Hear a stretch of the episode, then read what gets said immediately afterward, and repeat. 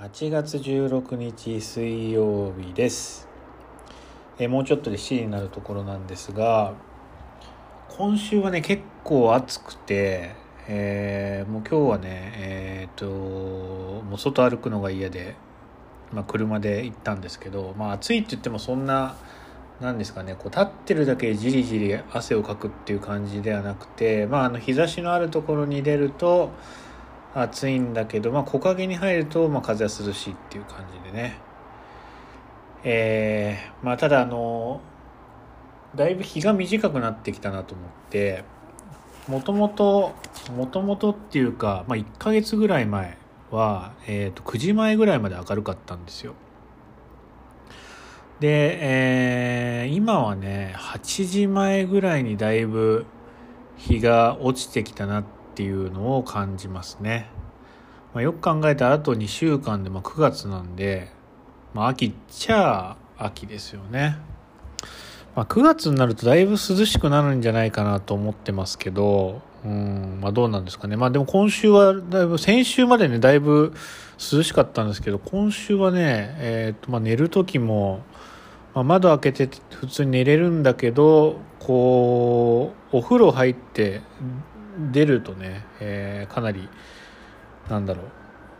すぐ寝れないっていうかね暑い暑いなと思うことがありますけどまああのクーラーなしで寝れるっていうのはね本当ありがたいですよね。はい。えっ、と今週というか先週から先週の半ばぐらいからあの同僚の人がバカンスに行っててでその人と僕一番仕事一緒にやってるんですけど、まあ、要するになんかあのお客さんその人とまあタッグじゃないけど、まあ、一応一緒にお客さんの対応とかしていてで単純にその人が、えー、と抜けるってことは僕はその間一人でやらなきゃいけないっていうことになるので、えーちょっと今週は忙しかったんですけど、まあ、一応なんとなく水曜日今日水曜日なんですけど水曜日終わるとまあ一応山場は越えたかなっていうことで明日明後日とまあ、割とリラックスしていきたいと思っています。でね昨日歯医者に行ったんですよ。もう僕ずっと歯医者に行って歯医者から逃れられない状態になってるんですけどえー昨日はねいつもと違う歯医者に行ってでもともと通ってた歯医者でえーっと歯の奥歯の僕ねやっぱ奥歯が、えーもう上も下もなんですけどその歯ぎしりもしくは食い、まあ、歯ぎしりじゃないな食いしばり？寝てる時に歯を食いしばってるせいで前も言ったと思うんですけどなんかやっぱり歯がこう欠けてると。なんかそのマイクロなんとかっていうので、まあ、ちょっと本当に欠けてるみたいな状態だったんですけどなんか一箇所まあまあ欠けちゃってで治療した方がいいねってなってで「分かりました」って言ってでなんかその治療する時にえーまあその写真みたいなの撮りますよね。レントゲンか。レントゲン撮ったらなんか歯茎に海のようなものが見えるとか言って言われてでなんか僕全然記憶にないんですけどなんかその僕歯も神経治療してたらしいんですよ多分日本で。だから多分僕2本してるんでしょうね。この前やった1本アメリカでやった1本と日本で多分全然記憶ないんだけどそこの1本多分神経治療しててでえーまあとにかく海が見えますと。海のようなものが見えますと。でどうしますかって言われてで、まあ、どうしますかって言われても僕ちょっと分かんないんだけどそのオプションとしてはまああの1個はこのまま放置しとくと。でこのまま放置しといてえーまあ、痛みが出てきたらその時に考えるっていうのが一つと。でもう一個はとりあえず上の歯を、まあ、そのかぶせ物だけ直すと。その欠けちゃってるんで。けちゃってるから上の歯だけ直すと。で別に今虫歯はないから、まあ、ただ単純に上の歯をそのかぶせ物をするっていう。で、えー、ただ上のかぶせ物をしたからといってその下の海っていうのは当然治るわけじゃないと。あの歯の下の話ですからね。でえー、っとそれもやっぱりいつか痛くなってきたらその時に考えるっていう、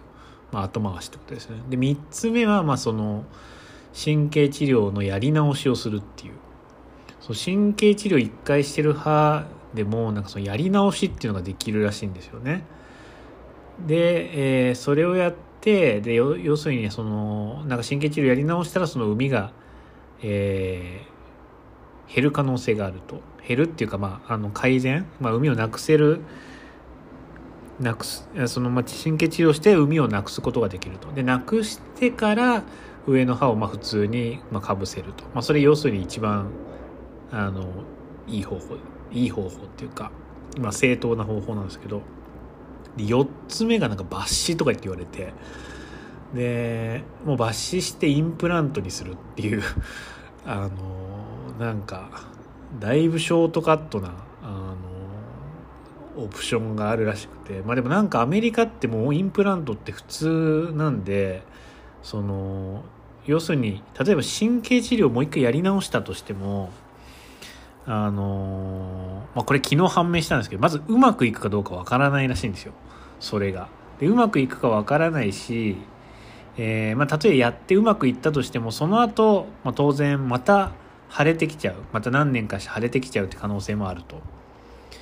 でもうそんなの毎回そういうお金かかるじゃないですか。神経治療やり直すたびに。だったらもうインプラントにしたらもう100%一発で治るからって言って結構普通にインプラントにするって人まあまあいるらしくて。マジかよと思って。でインプラントって歯を抜いてでそこになんかボルトを埋め込んででなんかそこに歯を取り付けるみたいな、うん、でなんかあの同僚の人でもなんか2本やったっていう人がいてまあ、その人もやっぱりねなんか歯ぎしりのせいで歯がダメになっちゃってみたいな本当マウスピースした方がいいですよって言われたんですけど。うん。で,、まあ、で僕はちょっとねそのまずインプラント自体がめちゃめちゃ怖いしそもそもその今はいいですよやってあのアメリカってだからその症例がやっぱり多いからみんなインプラントやるからもう慣れてるんですよね。あのお医者さんもインプラントに。で日本はインプ、まあ、僕そのネットで見た情報だけどあのインプラントの症例が少ないと。要するに経験してる数が全然違うと。アメリカと。だからやっぱりお医者さんも慣れ歯医者さんも慣れてないよねって。まあ、だからそれであんまり腕の良くないところでインプラントやってあのその後不具合が出てまあ、後悔したみたいなそういう話が結構インターネット上には散見されるけどもアメリカはもうだいぶ進んでも何十年も前からインプラントやってるからもうみんなインプラントと慣れてるとだからまあ成功率も高いんだみたいなって言ってるんだけど、まあ、じゃあこれ日本帰って例えばメンテナンス必要になったらどうするんですかっていう、うんまあ、心配もあるんで、まあ、とにかくまあインプラントっていうのはないと。であの、まあ、若干悩んだんだけどまあとりあえずそのコンサルテーションっていうのを受けれると。あのまずこれはまあその要するに違うところであのその先生はできないっていうあの話だったんです。その人神経治療はできるんだけど、まあ、アメリカの場合ってなんかすごい分業制でその神経治療専門の医者っていう歯医者っていうのがいてでそこに、えー、そこを紹介しますと。でそのやり直しっていうのは難しいんで普通の最初の神経治療よりも。そのあのお医者さん専門医を紹介しますって言って。でそこでまずあの僕の目から見たらこれは治療が必要なようにも見えるんだけどそのプロプロっていうかその専門医から見たらどうか分かんないから一回コンサルテーション受けてみますかって言われたんでお願いしますって言って昨日行ってきたんですよ。で、えー、っと、まあ、見てもらって、で、なんか痛みはありますか？とかなんか、いろいろ確認されて、で、えー、まあそこでもやっぱオプションがありますよと。3つね、もうほとんど一緒だったんですけど、1個は放置すると。で日本帰って、例えば日本何年かして帰ってから、日本でややるっていうのも全然いいと。ただし、その、海っていうのはどんどん大きくなると。あの止まらないからねら基本的には大きくなるから次その痛みが出てきた時とか、まあ、何年か後に痛みが出てなくてもその治療しようと思った時は今よりは確実に症状は進んでると。いうのが1個。でもう1個はまあ普通に神経治療をやり直す。でなんかこれ怖かったのがその成功率66.6%って言われたんですよ。で残りの33.3%失敗すると。でそのし、まあ、要するに、えー、とやり直してなんかね6ヶ月間何回か通うらしいんですけどその6ヶ月後に海が要するに薬をなんか多分抗生物質とかを多分入れて神経に。で海が、えー、小さくなってたら6ヶ月後最大2年とか言われてめっちゃ長いじゃんと思ったんですけどちっちゃくなってたらまあ成功だと。でそしたらもう歯を閉じて、えー、終わりっていう。感じなんだけど、えー、それがもしちっちゃくならなかったらもうそれ抜歯って言われたんですよそこで。マジかよと思って。で3つ目は今すぐ抜歯っていうやっぱ。すぐインプラントにするっていう。なんか要するに上の歯からねしえー、とその歯の根元が悪くなる歯茎とかその骨の辺りが悪くなるっていうのは全部歯から来てるんで歯を取っちゃえば一発で治るらしいんですよね。どうもどうするって言われて。でいやあの本当は治療したいけどその66.6しかないんだよね成功率って言って。っ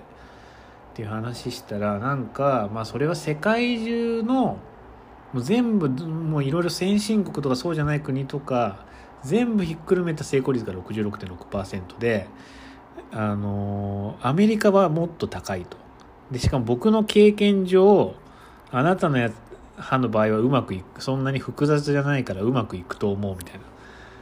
ていう一言がもら一言をもらえたんで、まあ、じゃあ治療しますと。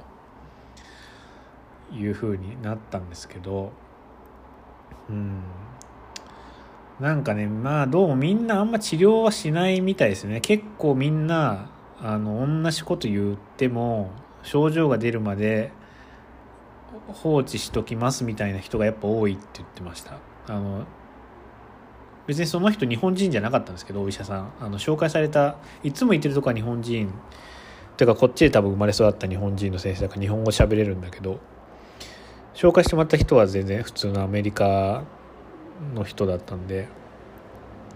あのまあここにも日本人の人来るけどみたいな。とかアジア人が来るけどまあ結構その何年かしたら自分の国に帰る人の場合は割ともう放置っていうか痛みが出てからやるっていう人も結構いるよみたいなこと言われたんですけどよく考えたら多分アメリカの医者の方歯医者の方が多分腕がいいんですよねなんか。多分。うん。まあだからもう一か八かやっとくかと。まあその先生も多分大丈夫って言ってたからまあうんとりあえずやりますけどもうこれダメだったらもう抜歯っていうね。うんなんかめちゃめちゃそれは怖いんですけど。まあとりあえずまあやってみるしかないっていうことでまた来週、えー、治療に行っていきたいと思います。でえー、っとそう今週末にロスに行こうと思っててでロサンゼルスにね行こうと思ってるんですけどまあ行きたいお店とかねなんかちょうどあのシルバーマガジンっていう雑誌でロサンゼルス特集みたいなのが6月ぐらいに出てたんでそれいろいろ見てあの面白そうなお店とか、まあ、ピックアップして調べてたらまあ大体あの固まってるんですよねそういうお店がある場所っていうのは。僕がまあバーって調べた感じだとなんかそのウエストロサンゼルスっていうところに結構それなりにお店が固まってると。でえー、っとまあ、基本は、まあ、ホテルもそこに取ったし基本はその辺りでブラブラするんですけどえー、あとで行きたいそうそこに固まってるのとあとはドーバーストリートマーケットとマイキータとあとなんかねステューシーアーカイブとか言ってなんかアーカイブステューシーのまあ普通にステューシーのお店は、えー、とそのウエストロサンゼルスにあるんですけどアーカイブっていうアーカイブ品を結構取り扱ってるところっていうのは結構まあ南の方にあって、まあ、そこはすごい離れてるんですけどであと、えー、マイキータと、えー、ドーバー。ストリート。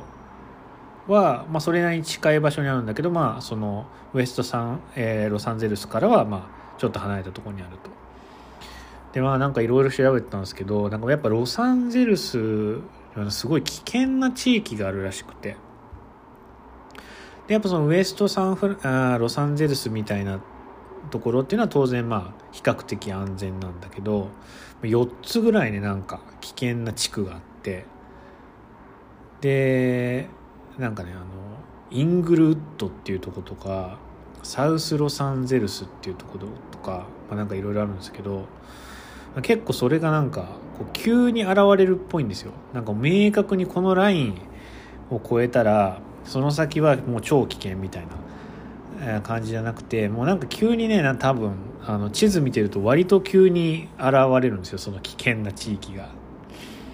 でなんかギャングの構想が多いところとかなんかよくわかんないけどなんかそのイングルッドっていうところはなんか4年2014年か6年か忘れちゃったけどなんか吉野家でご飯食べた日本人の人がなんか銃殺されたとか言っていや怖ーと思って。でなんかそういう場所があると。でそのさっき言ったドーバーとマイキータがちょっと離れてるんですけど地図上で見たらこう東西にこう一直線じゃないけど、まあ、割とこうあのまっすぐなストレートな感じで行けるんですけどそれなんか調べてよかったんですけど実はその間にスキッドローっていうなんかそのなんかロサンゼルス最大のなんかホームレス居住地区みたいなところがあるらしくてもうそこも犯罪率がめちゃめちゃ高いらしいんですよね。だからこれ何も知らずにあのドーバー行った後じゃあちょっとマイキータ行くかって言って直線距離で最短距離で行ってたスキッドローを通ることになってたなと思って。いや良かったなと思って調べといて。うんなんかもうそういうのなんかあのー、調べてるとなんかちょっとね僕あんまもうロスにもそんな行きたくねえなってちょっと思ってきちゃったんですけどもちろんそのなんだろう危険な場所ってきっといろんどこにでもあるしあのまあなそういう事件とかね事故に巻き込まれる可能性っていうのはまあどこにでもあるんだけどまあなんかねやっぱ日本って超平和じゃないですか。だからなんかそのそこで育った僕からすると、うん、なんかやっぱ怖い怖いしなんかなんかね僕そのあのいくらそこが魅力的でもなんか危険を冒してまで行きたいって思う人間じゃないんだなって僕はすごいね自分で思いましたね。うん、なんか別にあの危険に巻き込まれてもいいからそこに行くんだとかあのなんかそういう危険合わせと危険なことと隣り合わせのなんか旅みたいなの僕全然あの魅力的じゃないなと思ってもう普通にあのなんだろうそういう旅人につまらないっていう揶揄されるただの観光旅行だけでいいなってちょっと個人的に思っちゃったんですけど、はい、まあ、ねまあそういう意味でも本当ね日本ってめちゃめちゃいい国だなって思いました。やっぱ安全だしね安全が一番ですよね本当。うんそれに勝るものはないでしょっていう感じなんですけどまああの、前ね僕前ロサンゼルスで1回しか行ったことないんですけどその時はサンタモニカビーチら辺でちょっとえー、出歩いたんですけど、まあ、そこら辺はねもう全然危険な感じなくてすごい、まあ、確かにやっぱめちゃめちゃいい感じのところで、まあ、そりゃみんなロサンゼルス好きだよねって思ったんですけど、まあ、そういう場所だけじゃなくて、まあ、いい場所もあればえー、ちょっと危ない場所もあるっていう、まあ、ことなんで、まあ、そういったことはあの注意しつつ楽しんで、えー、来れたらいいなと思ってます。なんかまあ別にどうでもいいんですけどその調べてたらあのロサンゼルスのねそのシルバーマガジンとかに載ってる店とかを調べてたらなんかそのオーナーみたいな人がなんかのベンラスのタイプ1っていう時計をつけててそれ前ちょっとポッドキャストで話したかもしれないんですけどなんかあの、まあ、僕時計のことよく分かんないんだけど、まあ、とにかくそのブランド名とかが何にも入ってないあの時計、まあ、すごいシンプルな時計で別にあの時間のこの数字っていうのも入ってないと。文字盤にあるのは、えー、そのメモリだけっていう。時計をしててああやっぱなんか僕もこれ若干欲しいなと思ってでえっ、ー、とまあその1000個限定で3年ぐらい前に復刻されてで全然売れてなかったんですけど僕が何ヶ月か前に見た時は。でなんか久しぶりに見たら一応なんかあとちょっとみたいな残りあと少しみたいなことが書かれてておじゃあちょっと考えるかと思ってまあでもなんか大きさがね42ミリで結構大きいんですよね、僕その時計屋さんでなんかその時計試着とか全然したことないんでその何ミリが何とかっていうのをよくわかんないんですけど感覚として。とりあえずなんかその自分の腕の幅？42ミリってその横幅だと思うんですけど、まあ、縦幅は47ミリだと。自分の腕の幅測ったのは、なんかね、多分5センチ、もう、ギリみたいな、あの、感じだったんですよ。ちょうどね。えー、まあ、要するに50ミリってことなんですけど、だから50ミリで47ミリの時計はちょっとでかいよなと思って。でもなんかよくわかんないけど、なんかいけるか、その人もね、別にそんなに腕太そうに、そこまで手首太そうには見えなかったし、で、なんかいろいろ調べてたあの、N ハリの尾花さんとかも、まあ、その尾花さんもその人も別、あの、その復刻版を持ってるわけじゃなくて、もうオリジナルのね、タイプ1ってやつを持ってるんですけど、まあでも大きさは一緒ですよ。同じとこが作ってるんで。で、えっ、ー、と、尾花さんもそこまで、まあ、がっしりしてるけど、水泳とかやってて、なんかパッと見、腕そんな太くないように見えるんですよね。うん。でもなんかそれで、もうやっぱり割とでかく見えたんで、時計が。いや、僕にはきっと、あの、大きいだろうなと思って、とりあえず 42mm と 47mm の型紙で、あの、時計のサイズのね、やつを作ってみたんですよ。で、厚さは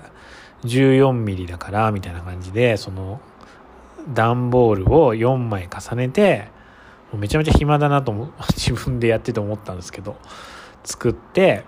で、やっぱ腕に当てたらやっぱ大きくて。まあ、じゃあまあこれはまあ、自分には縁がなかったなっていうことで、あのまあもう買うのは諦めたんですけど、はい。まあなんかあれですね。あの、腕が、手首ってなんかどうしようもないらしいですね、大きさって。そのもう肉がつかないところなんで、もう太、どんなに太ってても、まあ相当太ってたらあれだけど、そのちょっとやそっとじゃ、あの、腕は、あの手首に肉はつかないと。だからあの太った人だって手首は割と細いと。まあ、プニプニの人いますけどね、たまにあの手首も肉で。まあ、でも多分僕はもう絶対無理なんで。で、筋トレをしたとしても、あの筋肉がそもそもそこにはないんで、あの、前腕はね、太くなるけど、その手首の部分は太くならないっていう。だからもう選べる時計ってもう一生決まってるんだなっていうのが分かって、まあちょっとね、ショックでしたけど、まあね、時計もね、まあ僕めっちゃ時計欲しいっていうわけじゃないんですけど、もう別に普通にいつもアップルウォッチつけてて結構アップルウォッチも気に入ってるから、まあ別にアップルウォッチでいいんですけど、なんかその旅行とかするときにもう充電するのがだるいんですよ。だからまああの、そ旅行する時用だけに時計欲しいなと思ってて。まあ G-SHOCK とかでもいいんだけど、まあそうじゃない普通の時計も欲しいなっていう程度で、えー、探してるんで、まあね、なんかいいのが見つかればいいんですけど、まあ、なかなか先は長そうですね。まあ、ちょっとね、なんかそのジャガールクルトのレベル層クラシックっていうやつのミディアムスリムっていうなんかそのサイズ？の手巻きのやつが気気になってるんですけどまあこれもねえー、うん。まあ分かんないですね。ちょっと年末ゆっくり僕のねなんか家の近くで多分ジャガール来るとちゃんと見れるところ多分あんまなくて。ロスにもあんまないと思うんですけど、ま、デパートとか行ったらあるのかな？よくわかんないけど。うん。だから日本帰った時にいろいろ他の選択肢も含めて見てみたいなと思いますけど。うん。まあいつになるやらっていう感じですね。はい。あとは最近村上春樹のあの新作？何でしたっけ？街とその不確かな壁みたいな本あの出てたと思うんですけどまああのそれを買ってその出た時に出て2週間か3週間して買って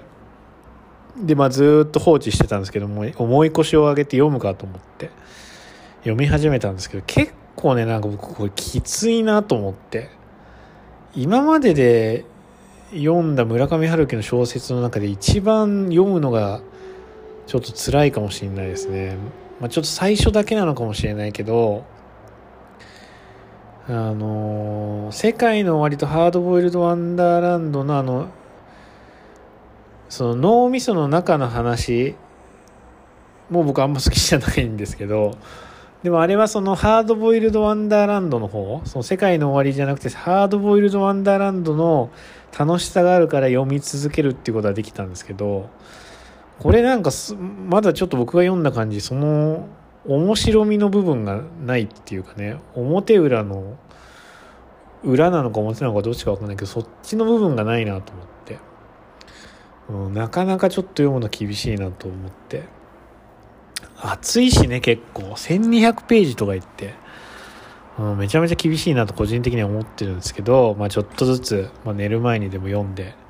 なんとか今年中にはね、えー、読み終わりたいなと思っています。えー、っと、なんかね、友達が前、妄想海外旅行って言って、海外旅行に行くなら、何を持っていくかっていうのをやってて面白そうだなと思ったので、えっ、ー、と、僕もやってみようかなと思います。なんかね、えっ、ー、と、最近ちょっとその旅行について、まあ、旅行の荷物について思ってるのは、なんか、あの、旅行だからって言って、なんかその旅行の時専用の服、あの、なんていうのかな、旅行の時専用というか、普段着ない服を旅行で持っていくと、なんかテンションが上がらないなっていう、結局。で、なんか旅先に行って、カバンを開けて、え、なんでこれ持ってきたんだろう？みたいなことが僕結構あるんですよね。うん、だから例えば軽いからとか、乾きやすいからとか、かさばらないからっていう理由でなんかその旅行用の荷物選んじゃうと結局ねなんかテンションが上がらなくて、なんか僕別に、その快適な旅をするために別に服買ってるわけじゃないよねっていう、服とか物選んでるわけじゃないよねっていう。うん。やっぱ着てテンションが上がるとか、なんか落ち着くみたいな。っていうのを求めて多分服、まあみんなそうだと思うんですけど、ほとんどの人は。で、なんかそれでいろいろ物買ってるのに、結局なんかテンション上がらないものを持ってっても選んでもしょうがないなと思って。てかまあそういう服を買わなきゃいいんですけどねそもそも、でもなんかやっぱ買っちゃうじゃないですかついつい。だからでもやっぱそこはね我慢しても、えー、それを選ばないっていうのは重要かなとあの思いますね。それの方が結果的に満足した旅になるなっていう。でなんか僕昔思い出すとなんかそのおばあちゃんとかおじいちゃんと昔その旅行した時ってなんか特におばあちゃんとかもう死ぬほど荷物持ってたなと思って。カバン何個もあって、で、うん、なんか風呂敷に入れた、なんかカバン、カバンっていうか風呂敷にいろいろ、まあ、スタッフサックとかじゃなくて風呂敷になんか、物服とか入れてでそれを大きいボストンバッグに入れて何個持ってたなと思って。まあでもなんかそういうので極論いいよねっていう。さすがにあの、まあ、車じゃなくて例えば飛行機乗るとか時とかに何個も荷物あったらもう大変だけど、うん、まあでも考え方の方向性としてはそれでいいのかなと思ってて、うん、思ってます。であとはそのなんかお金使えば何とでもなるよねっていうのがもう一個あって、だからまあ、あの、例えばカバン？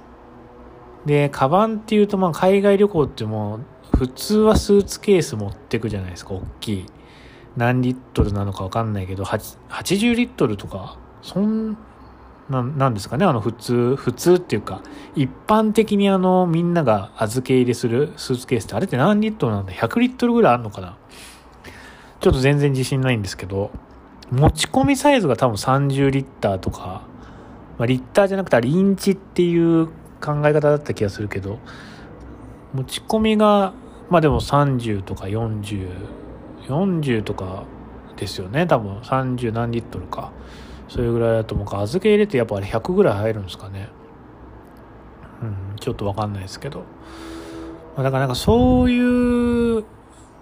スーツケースいるのかな果たしてっていうのが一個あってまあやっぱ重いし大変じゃないですかでも例えばその帰りお土産を買ってその荷物がパンパンになることを見越してスーツケース大きいやつを買うのであれば買うのであればっていうか持っていくのであれば、まあ、そもそも多少金がかかってもあの配送にすればいいんじゃないかっていうのをちょっと僕最近思っててあの、まあ、普通に、あの、なんだろう。まあ、極論、預け入れの荷物だけで旅行行きます。で、あっちで例えば新しい服買ったりとか、お土産買ったりして荷物増えましたってなったら、それ、家まで配送すればいいんじゃないっていう。で、まあ、この前友達に、あの、日本から荷物送ってもらった時に、えっ、ー、と、あれいくらって言ってたかな？2万 ,2 万円って言ってたかな？1万いくらだったかな？ちょっと忘れちゃいましたけどでも多分どっから送っても3まあその容量にもよりますけど5万あれば送れますよね多分うんでまあ5万って高いけどまあそもそも全部高いからねあの飛行機代とかかそういうの考えたら5万円で旅行が楽になるんだったら、まあ、それもそれでありかなっていう。その旅行って毎年何回も行くわけじゃないし、1年に行ったって1回じゃないですか、海外旅行って。ね、国内だったらもう本当郵送なんてもっと安いから全然気にしなくていいと思うんですけど。だからまあ、そのお金かかっても、あの、そういうの郵送すればいいんじゃないっていう気にちょっとなってますね。多分実際やらないけど。うん、まあ今妄想なんでね。うん。そうしたらなんか、あんま大きいカバンいらないよねっていうことで、僕ね、なんか今やっぱ欲しいのが、グローブトロッターの、キャスター付きのあのスーツケースじゃなくて、あの、なんていうのかな、かな、大きいブリーフケースみたいな、なんかエアキャビンっていう、27リットルのね、普通の箱なんですけど、それ若干欲しいなと思ってます。うん、まあ多分それを持って海外旅行に行くことは多分皆無だと思うんですけど、まあ、国内旅行でね、車で国内旅行するときとか、まあそのカバン持ってってもいいんじゃないかな、みたいな。キャスター付きのやつはなんかちょっと、あんまかっこいいなと僕思えないので、うん。だったらそれリモアとかでいいですよね。キャスター付きだったら。でもキャスター付きじゃない小型のやつだったら、そのもう、グローブトロッターのやつを買っ、てなんかちょっと何年も使って味わいを出していきたいなっていう。なんか30年後とかの愛着すごそうですよね。なんか寅さん的な感じで。うん、まあ、全然合理的な選択ではないんですけど、まあ、でも27リットルでえっ、ー、となんかね2.5キロ。内寸がね46センチ ×36 センチ×高さは16センチなんで。あの多分ね27リットルだけど実質もうちょっとその体感的にはなんか割と量量多いんじゃないかなと思ってます、まあ、完全な長方形。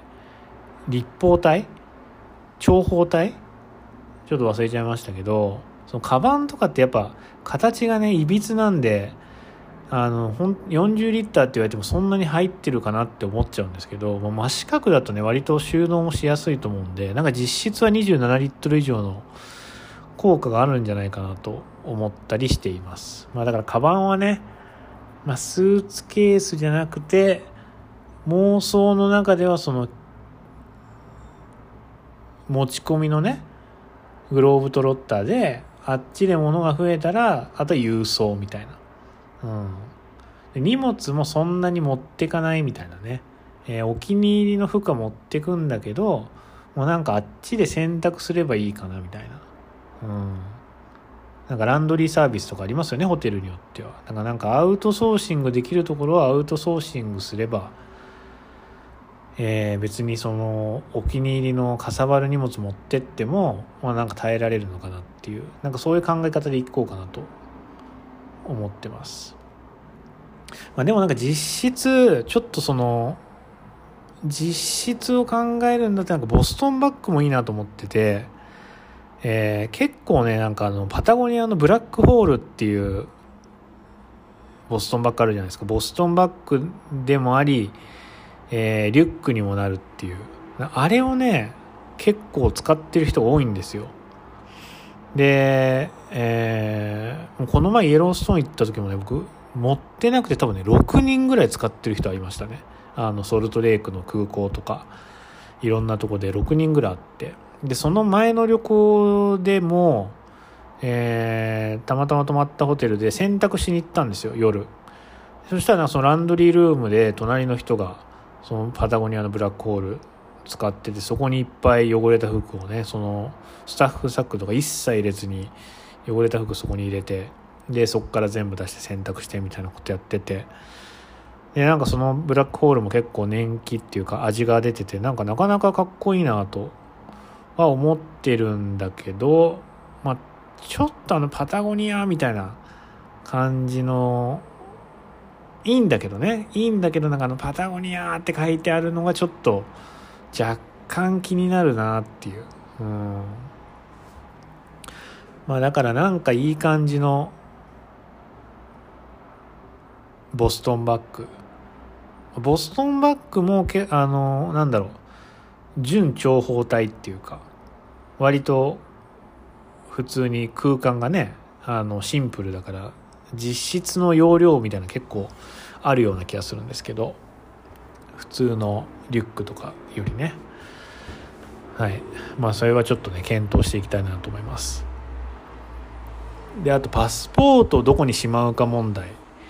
でパスポートはね僕はずっとあのー、あれ今どこやったか忘れちゃった。なくしちゃったかな？今もあるかな？わかんないけどあの普通のどこにでも売ってるパスポートケースあるじゃないですか。首から下げる。あれ初めて海外旅行自分で行ったのが2010年？大学2年生ぐらいの時にヨーロッパ行ったんですけど1ヶ月ぐらい。その時にそれを買ってとにかくパスポートっていうのは目に見えるところに置いといちゃいけないからって言ってでなんか首からかけるタイプとあのお腹に巻くタイプとなんかいろいろあるじゃないですか。でも僕は首からあのかけるタイプでで、えー、と外から見えないようにあのシャツとかのね下にとかインナーの下に入れて、まあ、パスポートって空港でしか使わないんでそれ以外の時はもうそこにずっと入れとくっていう。もう存在も忘れるぐらいとにかく首にかけとくと。寝てる時も僕なんかドミトリーとかに泊まってたんで共同宿みたいな。だからその時も首にかけとくと。っていう感じで、えー、ずっと来てたんですけど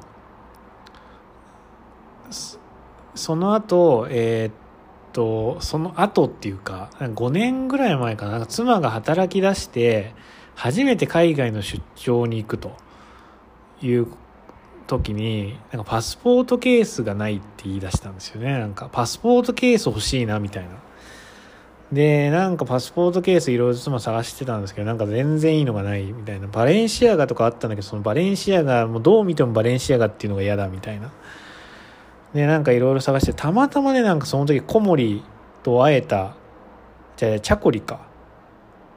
小森とチャコリのなんかコラボの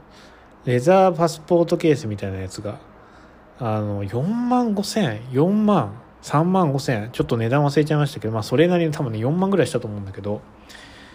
それぐらいの値段で出ててでおおと思って僕が一応まあプレゼントじゃないけど買ったんですよね。で妻も結構喜んでくれてでそれ出張に持ってったんだけどそれ以降一切誰も使わなくなって妻もその次の出張からそれ持ってかなくなっちゃってあのなんかそのこれちょっと私使いづらいからやめとくねとかあのそういうことをますら言わずにもうサイレントに箱にしまって放置みたいな。で僕もそんなこともう買ったことも忘れるぐらいの感じだったんですけど。今日あの去年のあ去年そう年末に日本帰った時は僕があのもう妻使わないって 言うんであの、まあ、妻が使わない理由はまず携帯を入れたいのに携帯が入らないっていうあのことでしたね。そう iPhone、えー、13か。で僕も iPhone13 使ってて全く同じサイズので僕の携帯は入るんですよ。僕ケースつけてないんで。でも妻はケースつけてるんでケースつけると入んないんですよね。うん。で僕は去年一応それ持ってったんですけどまあなんだろう、まあ、携帯はねまず入れちゃダメですね。携帯入れてもすごい使いづらいんでもう携帯はもうおとなしくポケットに入れとくと。普通にねいつも通り。やっぱねあれパスポートと、えー、カードケースがついてるんですよ。クレジットカード。要するに財布を持ち歩かなくていいように、えー、クレジットカードを入れるポケットがカードサイズのポケットがついてて。まあでもなんかそれなりに使え今思えばですよ。今思い返せば使えたなみたいな、うんまあ、確かにもう今って現金持ってく必要ないじゃないですか。ほとんど。まあやっぱでもいるか。日本だとまだいりますね割と。例えば僕切符？買う時に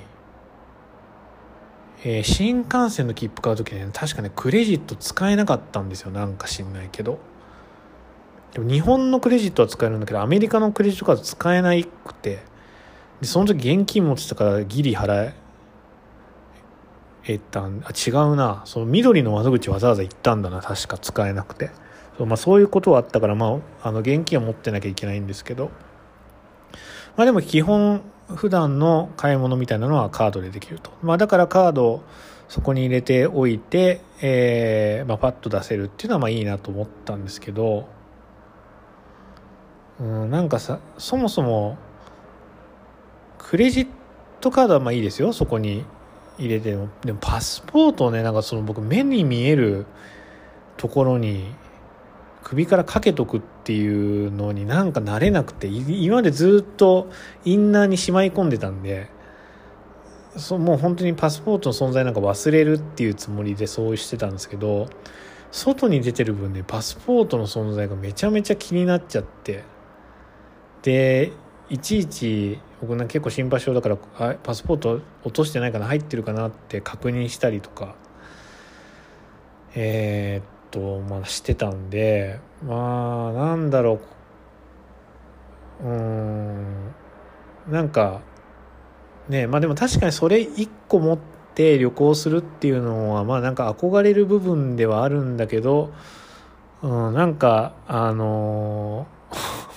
ちょっと自分のとの相性的なことを考えるとまあどうなんだろうと思うところはありましたね今思い返すと。うん、でまあ僕もそのパスポートのケースの存在なんかもう余裕で忘れてたんだけど友達がなんかその小森のパスポートケースを最近買って思ったよりちっちゃすぎて何も入らないからこれってどうなんだろうって言ってるのを聞いて僕も思い出したっていう感じですね。うん。ま、だからなんか、まあ、割り切るじゃないけどもうこれにはパスポートとカードしか入りませんと。っていう考え方じゃないとダメですね。なんか現代のやつってやっぱ機能が重要だからなんかその1個で2役とか3役するものがありがたがられるんですけど、まあ、そこは贅沢にそのカバンだけ持って旅をするっていう目的にまあとシックなねあの格好にでも合うと。ジャケット着ててもあのパスポートケース合うと、うん、シックな格好にもカジュアルな格好にも合うパスポートケースとしてえー、まあ一応持っとくのはありかなっていうことで、えー、またクローゼットにしまい込みましたと。はい。まあこれ、妄想海外旅行だからね、あのー、まあ、妄想の中ではそれを持ってもいいんじゃないかなっていうことでした。で、あと、えー、っと、そう、服に関しては、えー、やっぱね、ジャケットは欲しいなと思ってます。なんかその、旅行先で何があるかわからないんで今までジャケットなんか海外旅行持ってったことないんですけど、うん、なんか全方位に対応できる格好をしときたいなっていう。だからなんかジャケットが1枚とシャツが2枚と襟付きの。でインナーが3枚ぐらいかなっていう。でパンツが2つ、うん、でパンえっ、ー、とインナーはメリノウールででパンツはなんかデニムかコーデュロイのパンツと、まあ、チノパンでもいいけどあとスラックスみたいな感じかなと思ってます。なんかジャケットね何がいいのかなって思っててまあなんかウールのジャケットはなんかちょっと仰々しいなと思ってなんかコットンのジャケットが欲しいなと思っていろいろ見てたんですけどなんかちょっとあんまりよくわかんなくてまあ普通にアナトミカのセットアップもかっこいいなとかって思ったんですけど、なんか若干三角形っていうブランドのジャケットが気になってて、なんかワイヤー2っていうモデルのジャケットなんですけど、黒いストライプと白い真っ白の色があって、うん、これのなんか白なんかが意外にいいんじゃないかなっていうのをちょっと思ってますね。まあ、ただこれ着画写真全くないんで実際来たらどんな風になるのかっていうのは全く想像できないんだけどなんか一応アトリエショップみたいなのがあって事前に予約するとあのお店に買い物に行けるみたいなんでちょっと年末三角形行ってみたいなと思ってます。三角形ってあのセレクトショップで置いてあるのを見たことあるけど実際着たことは一回もないのでちょっと楽しみですね。はい。まあジャケットはまあとにかく探すと。持ってないんで。でえー、っと次シャツね。シャツはシャツはね僕意外にこの前買ったあのーラルフローレンのシャツが思いのほか気に入ってて、なんか真夏でも着てて全然不愉快じゃないし、とにかくね、乾くのがめちゃめちゃ早いんですよ。脱水、弱脱水して割と濡れてる状態で、ハンガーに干してもね、多分ね、1時間半ぐらいで乾くんですよね。ナイロンとポリエステルなんで。なんか結構いいなと思って。で、別にそんな着心地も質感もね、あんまり悪くないんですよ。別にあの、着てて、それコットンとかリネンじゃないからって言って、なんか不愉快なことあったかっていうと、そういうことも全然なくて。まあ、ただなんか若干あの、胸の馬のマークが気になるんですけど、まあ、それに目をつむれば、あの、なかなかいいなと思って、まあ、あの、もちろんその、ウールのシャツとか、コットンのシャツも欲しいけど、なんかそういう割と化学素材のシャツなんかもシワにもならないしなんか他に他のブランドでいいのがあったらあの探してみてもいいかなと今思ってますね、うん、だからそんな感じでシャツをもう1枚いいの探して2枚持ってくと、うん。まあ、でもそのアウトソーシングの話で別になんだろうランドリーサービスでプレスもしてもらえるホテルに泊まれば別にそんなこと気にしなくていいですよね。あの普通にコットンのいいシャツ持ってってあの洗濯とアイロンしてもらえばまた着れますからね、うん、そういうのもありですね。確かに。であとはインナーかインナーはえっ、ー、とまあやっぱねこれ友達も言ってたんですけどやっぱメリノウールがいいですよね。インナーは。夏だろうが冬だろうがメリノウールがいいなと思います。まあ、僕夏はね結構まあパタゴニアのあの化学繊維のポリエステルの100%のやつ着てそれはまあそれで気に入ってるんだけどでもやっぱあの匂いは全然違いますね。汗かいたらやっぱポリエステル人によるのかもしれないけど僕の場合はポリエステルだとやっぱ匂いますね。結構汗臭いなと思う時自分でもあって。で、えー、メリ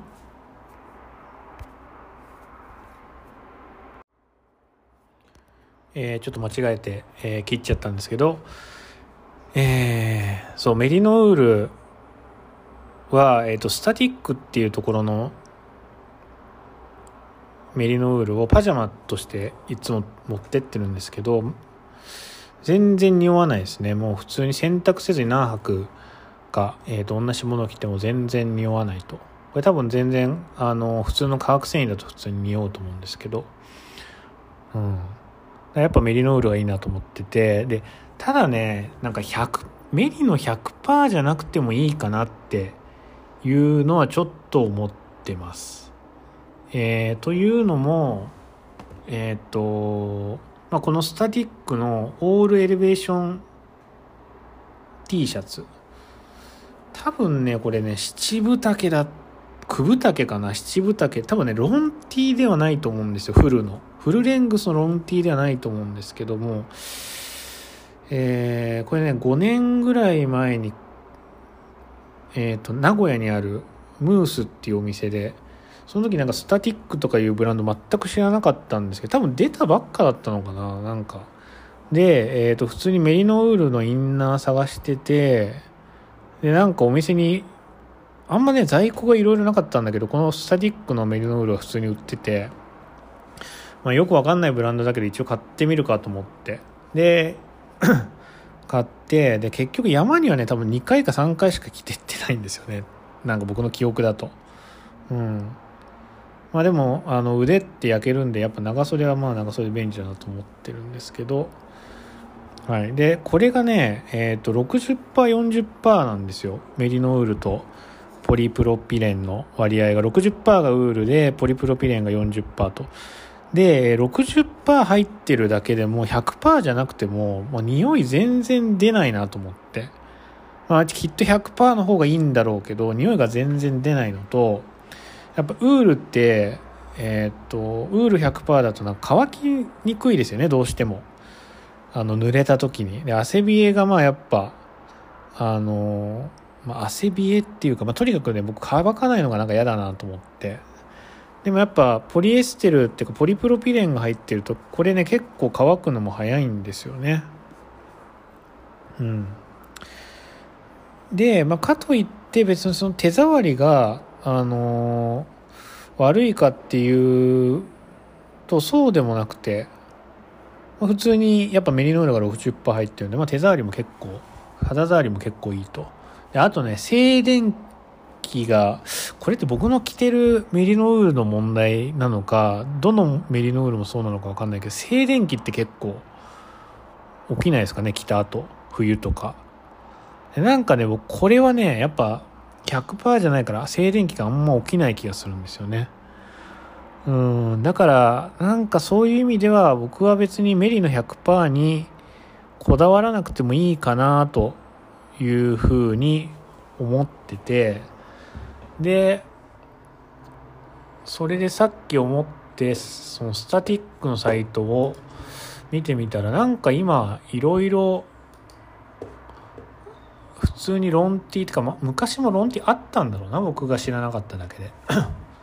サイトを初めて見るんですけど普通にロンティーが出ててオールエレベーションシャツの。で、なんかブルーと、ブルーグリーンっていう色と、ベージュっていう色が出てて、ベージュはね、完売してるんだけど、ブルーグリーンは全色残ってると。だからこれのなんか、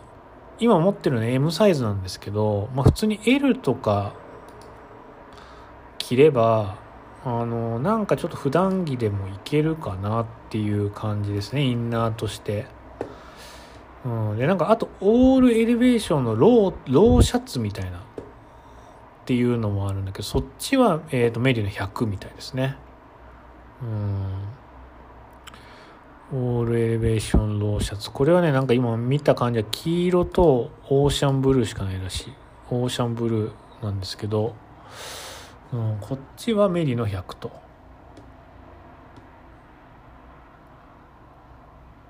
185g オールエレベーションあなるね。ちょっと軽い 275g ちょっと軽いのか。でこメリノール50%のリサイクルポリエステル50%っていう素材に変わってますね。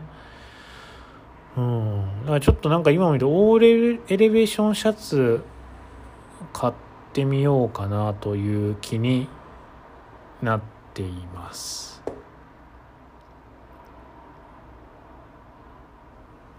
うん。あとなんかインナーっていうことで言うとよくわかんないんだけどブラックバードっていうブランドからなんかタートルネックロングスリーブカットソーみたいなのが出ててでカシミヤシルクコン。の細ピッチボーダーって書いてあるけどベースは何なんだろう？なコットンなのかな？うん。特に素材のことは書いてないですね。でもなんか袖に指抜きの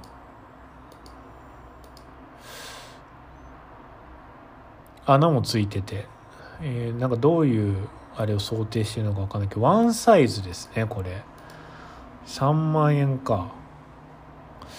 高いのか安いのかよく分かんないなウールじゃないカシミヤシルクかなるほどね。まあ、一着持っといてもいいかもしれないですね、こっちも。これも天然素材は天然素材だから、ウールじゃないにしろ、ウールなのかな、これ。もしや。メリノウールなのかな？メリノウールにカシミヤシルクコンなのかな？もしかしたら。ちょっとわかんないけど。なんか近くで見たら小森のボーダーメリノウールのボーダーティーとなんか一緒に見えるんだけど僕。うん。ちょっとわかんないけどこれも若干ありですね。うん。もし売れな売れ残ってたら買おうかな。試着してねはいっていう感じでまあちょっとインナーは3枚ぐらいねメリノールのあればさすがにね、メリノールだからって言って毎日着るわけにはいかないんで、3枚ぐらい、えー、探していきたいなと思ってます。今のところほぼ持ってないからね、これ。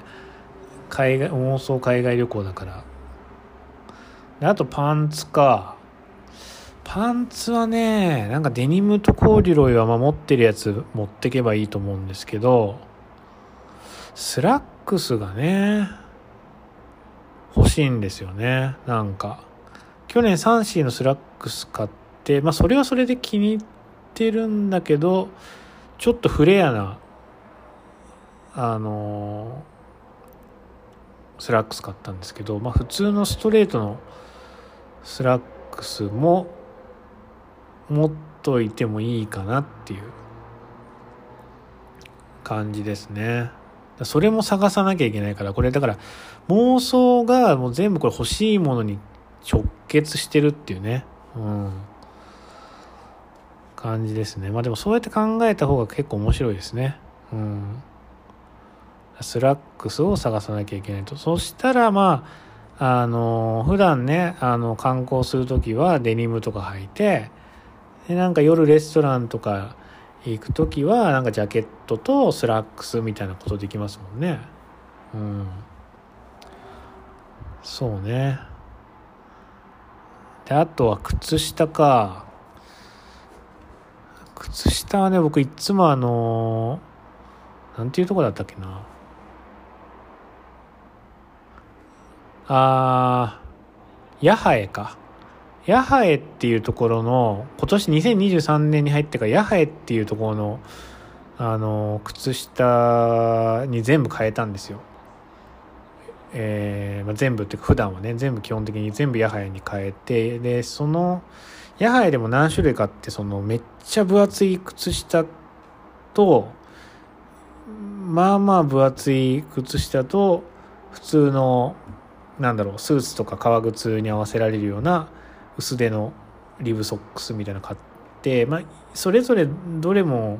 違ってみんないいんですけど一番気に入ってるのは一番極厚のあのなんかね、もともと多分ルームシューズ、あ、いやいやルームソックスみたいなことが書かれてたんですけど、僕それ普通にふあの普段履きで履いてるんですけど、これ真夏でもね、僕普通に履いてて、えー、まあ気に入ってるんですよね、とにかく。うん。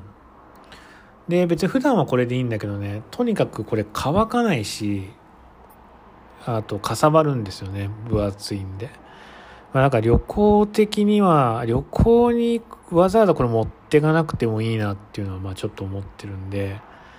まあ、なんか旅行用のお気に入りっていうのをちょっと探したいですね。うん。まあ、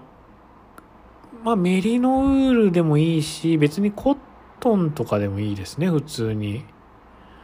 うん、なんか、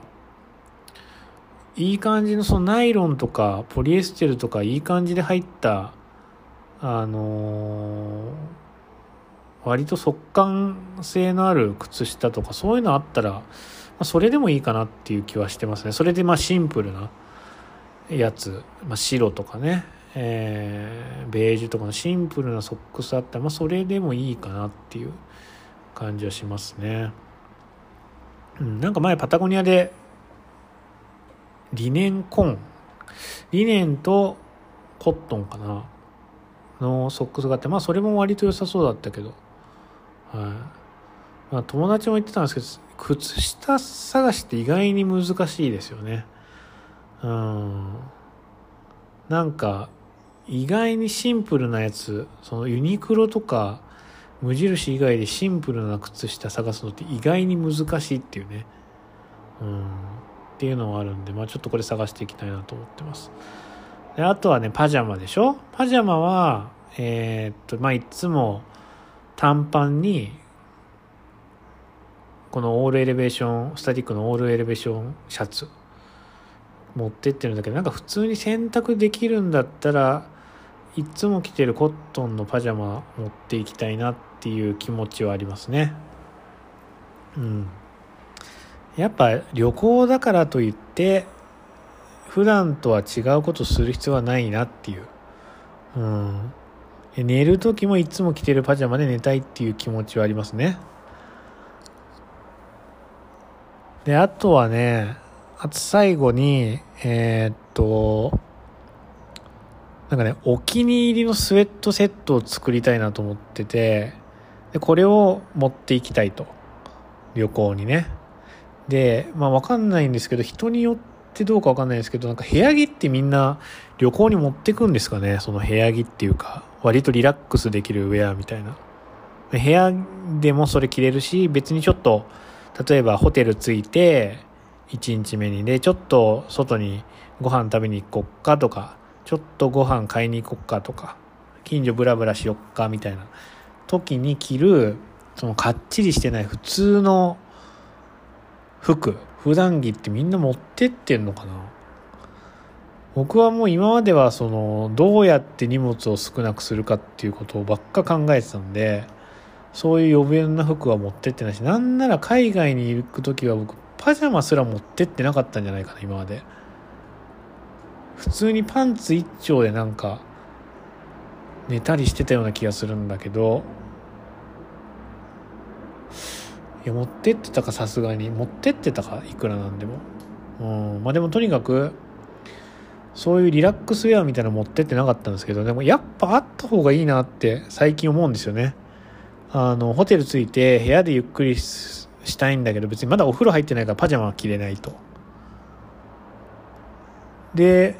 そういうこと考えるとリラックスウェアみたいなのがあった方がいいのかなと思って、まあ、僕今はスウェットの上下セットアップ、まあ、セットアップじゃなくてもいいんだけどスウェットの上下って持ってないので、えー、なんかねいいのないかなと思って、えー、探したいと思ってます。でできればスウェット生地の、まあ、上は何とでもなると思うんですよ別に。あのプリントのスウェットシャツとかでもいいしま無地のスウェットシャツでもいいし、なんならね、上別によく考えたカシミヤのニットでもいいですよね。去年ヘリルのカシミヤニット買ったんだけど、別にそれでもいいと思うんですよ。はっきり言って上はね。なんか下はね、僕スラックスタイプのスウェットパンツっていうのないかなと思って。あるよね、探したらこれ絶対。あると思うんですけど、うん。スウェット生地でスラ要するにそのプリーツっていうかまあセンターラインの入ったタイプのスウェットっていうのが、えー、あったら欲しいなと思ってます。はい。まあそんなとこですかね。まあほとんどねこれただ持ってないものをただ妄想で話すっていうえー、感じになっちゃったんですけど、まあ、結構意外に楽しかったですね。なんかこういうの考えると。うん。だから逆に言うと、こっから、まあ今週末のロスもそうですけど、そういうのがあればそれ買えばいいんですもんね。うん、なんかね、僕、このスウェット生地のスラックスになんか出会えるんじゃないかなっていう気が若干してるんですけど、うん、まあちょっと何とも言えないですね。はい。まあそんなとこ、あとね、えー、っと、なんか、あの、そのブラックバードってさっき言ったカットソーのブランドのヘルメットバッグみたいなのが出てて、えー、まあ、僕ね、最近もうネットで服は見ないようにしてるんだけど、なるべく。てかもう最近全然検索しなかったんだけど、友達がなんかこのヘルメットバッグ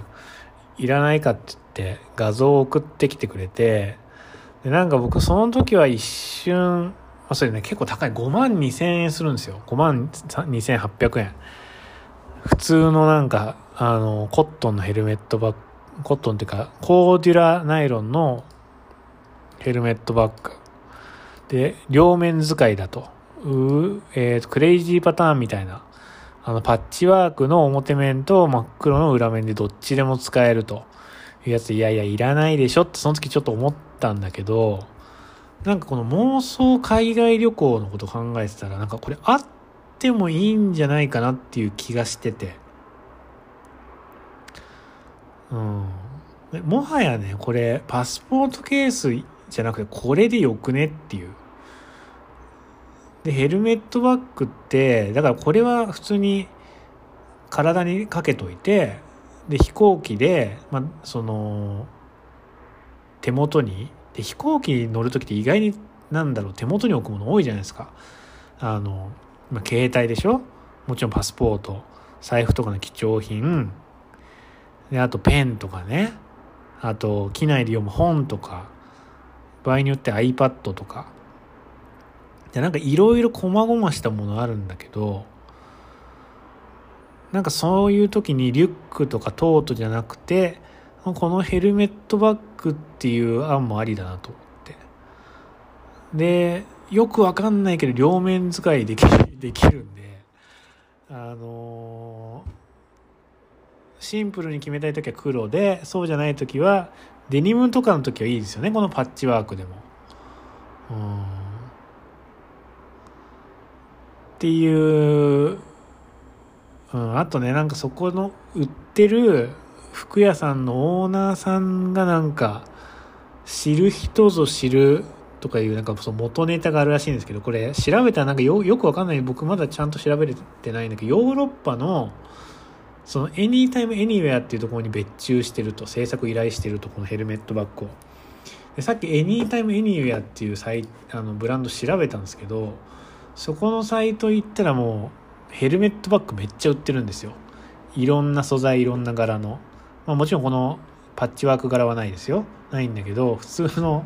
鴨柄とかね。無地の、まあ、いろんな生地の、えー、このヘルメットバッグ同じ型のヘルメットバッグが出てて。でそこにはミリタリーに明るい人なら察しがつくと思いますがヨーロッパ某国の某バッグをサンプリング。コーデュラナイロンやミルスペックパーツ使ってエニタイムエニュらしく仕上げましたって言ってなんかこの人がね一人で全部やってるらしいんですよね。多分デザインとか制作を手作業で。うん。ただ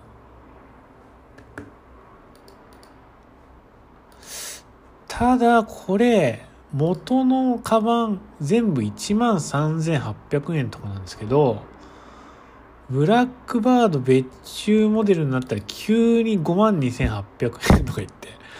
4倍はやばい。うん。どの部分がやっぱパッチワークが大変なのかブラックバードのなんていうの？粗利っていうか利益なのかよくわかんないけど、うん、いやちょっと待ってよ。なんかちょっと若干なんかねちゃんと外にメッシュバッグもついててそう前ね僕ねそのイエローストーン行った時はえっ、ー、と C2 サミットのあの折りたたみリュックみたいなのを妻が持っててえー、で僕